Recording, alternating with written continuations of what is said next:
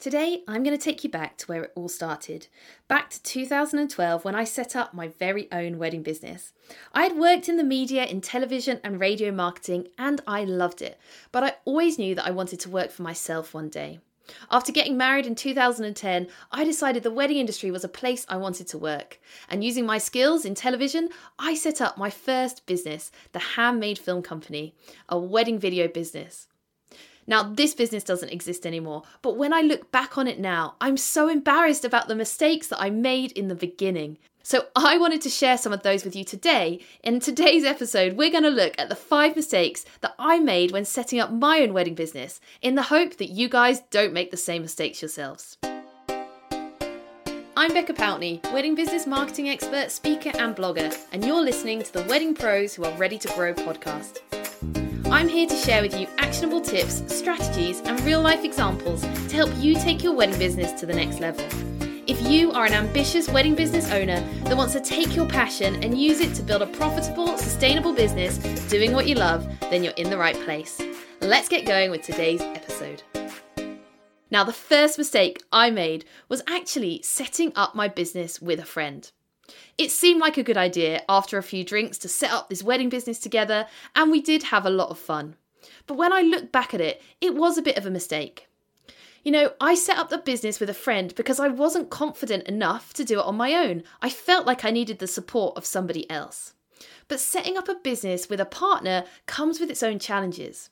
Inevitably, one of you is going to end up feeling like you're doing more work than the other one, and that can cause some tension. Also, you have to split the profits with the other person. So that means right from the start, you need to have double the amount of work to make that money because all of the time you're splitting half of it with somebody else. Now, after a first couple of years in business, in the end, we went our separate ways amicably and we're still good friends. But if I could do it all again, I probably wouldn't choose to set up a business with someone else. Perhaps if it was my partner or someone in my family, but probably not with a friendship. So, my first mistake, I think, was setting up a business with someone else. And perhaps it's because of confidence. And if that's you, just believe that you can do it yourself. You don't need a friend to do it with, and actually, it can make it harder. Now, the second mistake that we made in that very first wedding business was not having a clear plan of what we were doing or who we were targeting. We came up with the idea of creating this video business, we came up with our logo, but we didn't bear in mind who we were actually targeting. We just thought we needed to set up a business and anyone would book us. It didn't matter what kind of wedding they were having or who they were, they would want our wedding video. And that was a mistake. As you're setting up your business, you have to get clear on exactly who it is that you're targeting. Because guess what? If you don't know who you're targeting, you just don't get the inquiries that you're looking for. So, if you're listening to this and you are also feeling like you maybe have made the same mistake, get clear on who it is that you're targeting. You cannot just say your business for, is for all people getting married because that is such a huge amount of people, and actually, you're just going to end up with no one. So ask yourself, what kind of weddings am I wanting to work at? Who is it exactly that I'm trying to target? Where do they spend their time? What kind of wedding venues are they going to be looking at? What are the other supplier types that are going to be looking at to get booked as well? How much money are they going to spend in their business?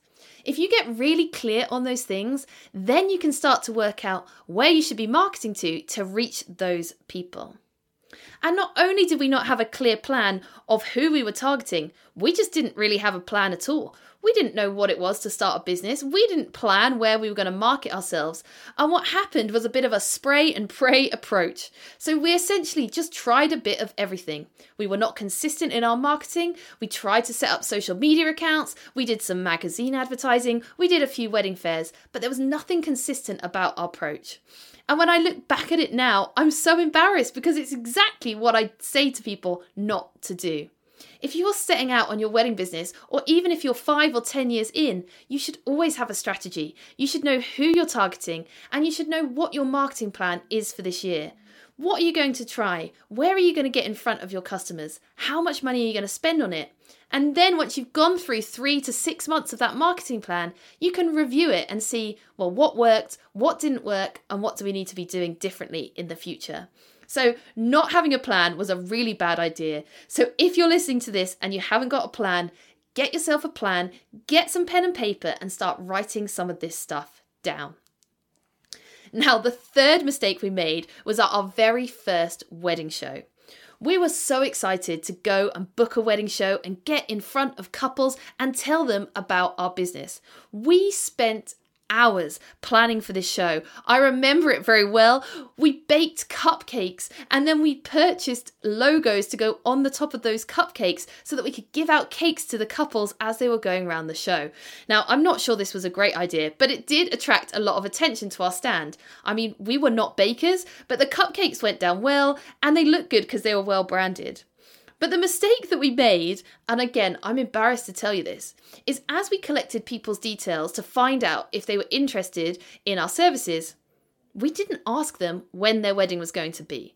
We didn't ask them what their wedding date was or where they were having it or anything like that. And we didn't take that information. So we walked away from that wedding show with, I think, over a hundred names and email addresses, but we didn't really know what to do with them. Not only did we not have a plan of how we should contact them after the show, how we were going to keep up with them, but it soon dawned on us we didn't even know when those contacts were going to go out of date. We didn't know when they should drop off our email list. We didn't know when their wedding date was going to have happened, and so they were no longer a warm lead. It was a disaster.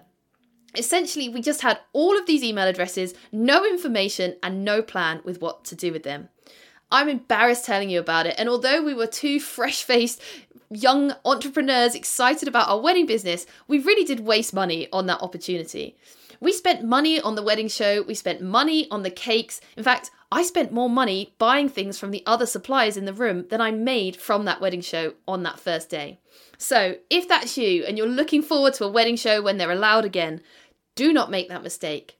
If you're going to collect email addresses, be really, really intentional with it. Know why you're collecting them. Know what you're going to offer them in return for that email address. Know how often you're going to follow up with them. Are you going to send them an initial email straight away when they sign up at the show? Are you going to follow up with a couple of other emails? Have you offered them a special discount as part of the show or an upsell? Know what your plan is, know what your strategy is, and please make sure you get their wedding date. Find out that they're serious about getting married find out that they're planning their wedding.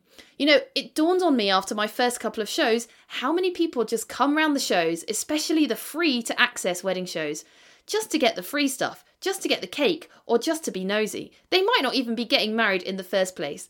So qualify your leads, ask the right questions, and make sure you definitely have a plan of what to do with that information after the show. Now, my next mistake, again, is so embarrassing when I look back on it. And it's so different to everything that I teach and tell people to do, and very different to anything I do in my own marketing now. Our mistake, number four, was trying to be too corporate. When we set up our business, we felt like we had to pretend to be bigger than we were we weren't a big business. We'd only just got started. It was just two of us wanting to go and make wedding videos. But for some reason, we felt like we had to pretend that we were a lot bigger a business than we were. So we never referred to ourselves by our names. We always talked about ourselves in the third person. Our business, you know, we, we weren't personal at all. And it was a huge mistake because nobody thought that we were that big and nobody got to know us. Our personalities did not shine through in that business unless people met us at a wedding show. I wish we hadn't have done that. And if you're listening and you feel the same because you think, well, I'm now I've got my own business, I need to appear bigger than I am, just get rid of that belief straight away. You do not need to be anything other than you. People buy from people. People want to have people at their wedding that they know, they like, and they trust. And the sooner you can build that kind of relationship with potential clients, the more likely they are to want to work with you and to book you. So don't try and be something you're not, and don't pretend to be much bigger than you are. Just go out there and be yourself. You need to be visible in your business. You should show up as you, put your face out there, tell people about your life, go on Instagram stories and tell them what you're up to help people get to know you as a person, you as a business owner. A wedding day is the biggest day of someone's life, and they want to have vendors, wedding pros, wedding business owners at that day who they can relate to, who they can trust, who they can get to know, and who are fun. And if you can let your personality shine through you and your business on your social media platforms, in the emails you send, in your website, then people are much more likely to want to work with you in the future. So don't make that mistake that I made. Don't try and be too corporate. Just be yourself. Don't try and be like anybody else. Just be yourself and don't be ashamed of that because you will attract the couples that like you for who you are. Now, the final mistake that I'm going to share with you today, and I have really opened up my heart today to tell you these things I've never really spoken about before. The final mistake that I made was starting a blog on our website when we didn't really know why we were doing it. So, again, uh, much like most of these other mistakes, we were just reaching around in the dark. For some reason, it didn't dawn on me to go back to all my marketing experience, to go back to all the years I'd had in the media. Instead, I seemed to be doing things just off the cuff with this new business. And we had heard at a networking meeting that blogs were a good thing on a wedding business site. So we duly went home and set up a blog page on our website. Our first blog was embarrassing. In fact, our first blog was talking about that first wedding show that we went to. I do not know why we thought that we needed to blog like a diary. That is not the way to blog. If you own a blog, you should not be using it as a diary because guess what? Your customers and potential customers are just not that interested in your business and what you've got going on. Nobody wanted to read about our experience at that wedding show. It was dull. No one needed to know how long we'd spent making cakes for that wedding show. And guess what? No one really read it. And then the mistake we made next was we just didn't really know what to update it with. Because guess what? We hadn't got any more wedding shows in the diary to write about, and we hadn't really got any bookings. And the bookings that we did have were so far in the future that we couldn't really write about them yet. It didn't dawn on us that we weren't just supposed to write with about what we were doing in our business on our wedding business blog. So it just sat there, untouched, with just that one terrible blog post. And it's so embarrassing when I look back. Now, as a professional blogger, as someone that teaches other people how to blog for their website, how could I make such a ridiculous mistake? And that blog post sat there, and I think we only ever added one or two more blog posts into it in that year. You know, having a blog on your business website is a great thing. I'm going to do a whole episode of this podcast on how to make a good blog. It's great for your search engine optimization. It's great to get across that know like, trust factor. It's great to position yourself as an expert at what you do. But if you have got a blog, don't make the mistakes that I had. Don't use it as a diary because no one's interested in your business and the behind the scenes of your business, really, other than you and possibly your family. And definitely don't make the mistake of starting a blog and then just leaving it there. It looks terrible. I'm embarrassed that people would have gone to our website, looked at our blog, and seen that we hadn't written anything for a year, and the only piece of content that we'd written was terrible. So please don't do that. If you don't have the time or energy to write a blog every month, then maybe a blog on your website just isn't a good idea. If you are going to blog, you've got to be consistent with it. You need to choose to blog every week, possibly every month, even every two months. But don't just blog once and then let it sit there forever and a day. I hope you've enjoyed hearing about the mistakes that I made when I first set up that wedding business. Trust me, it did get better over time and we stopped making the same mistakes. And now I would never make those mistakes again. But you know what? We live and we learn. And hopefully, by opening up today and sharing those mistakes with you, I'm going to stop you making some of the same mistakes in your wedding business in the future.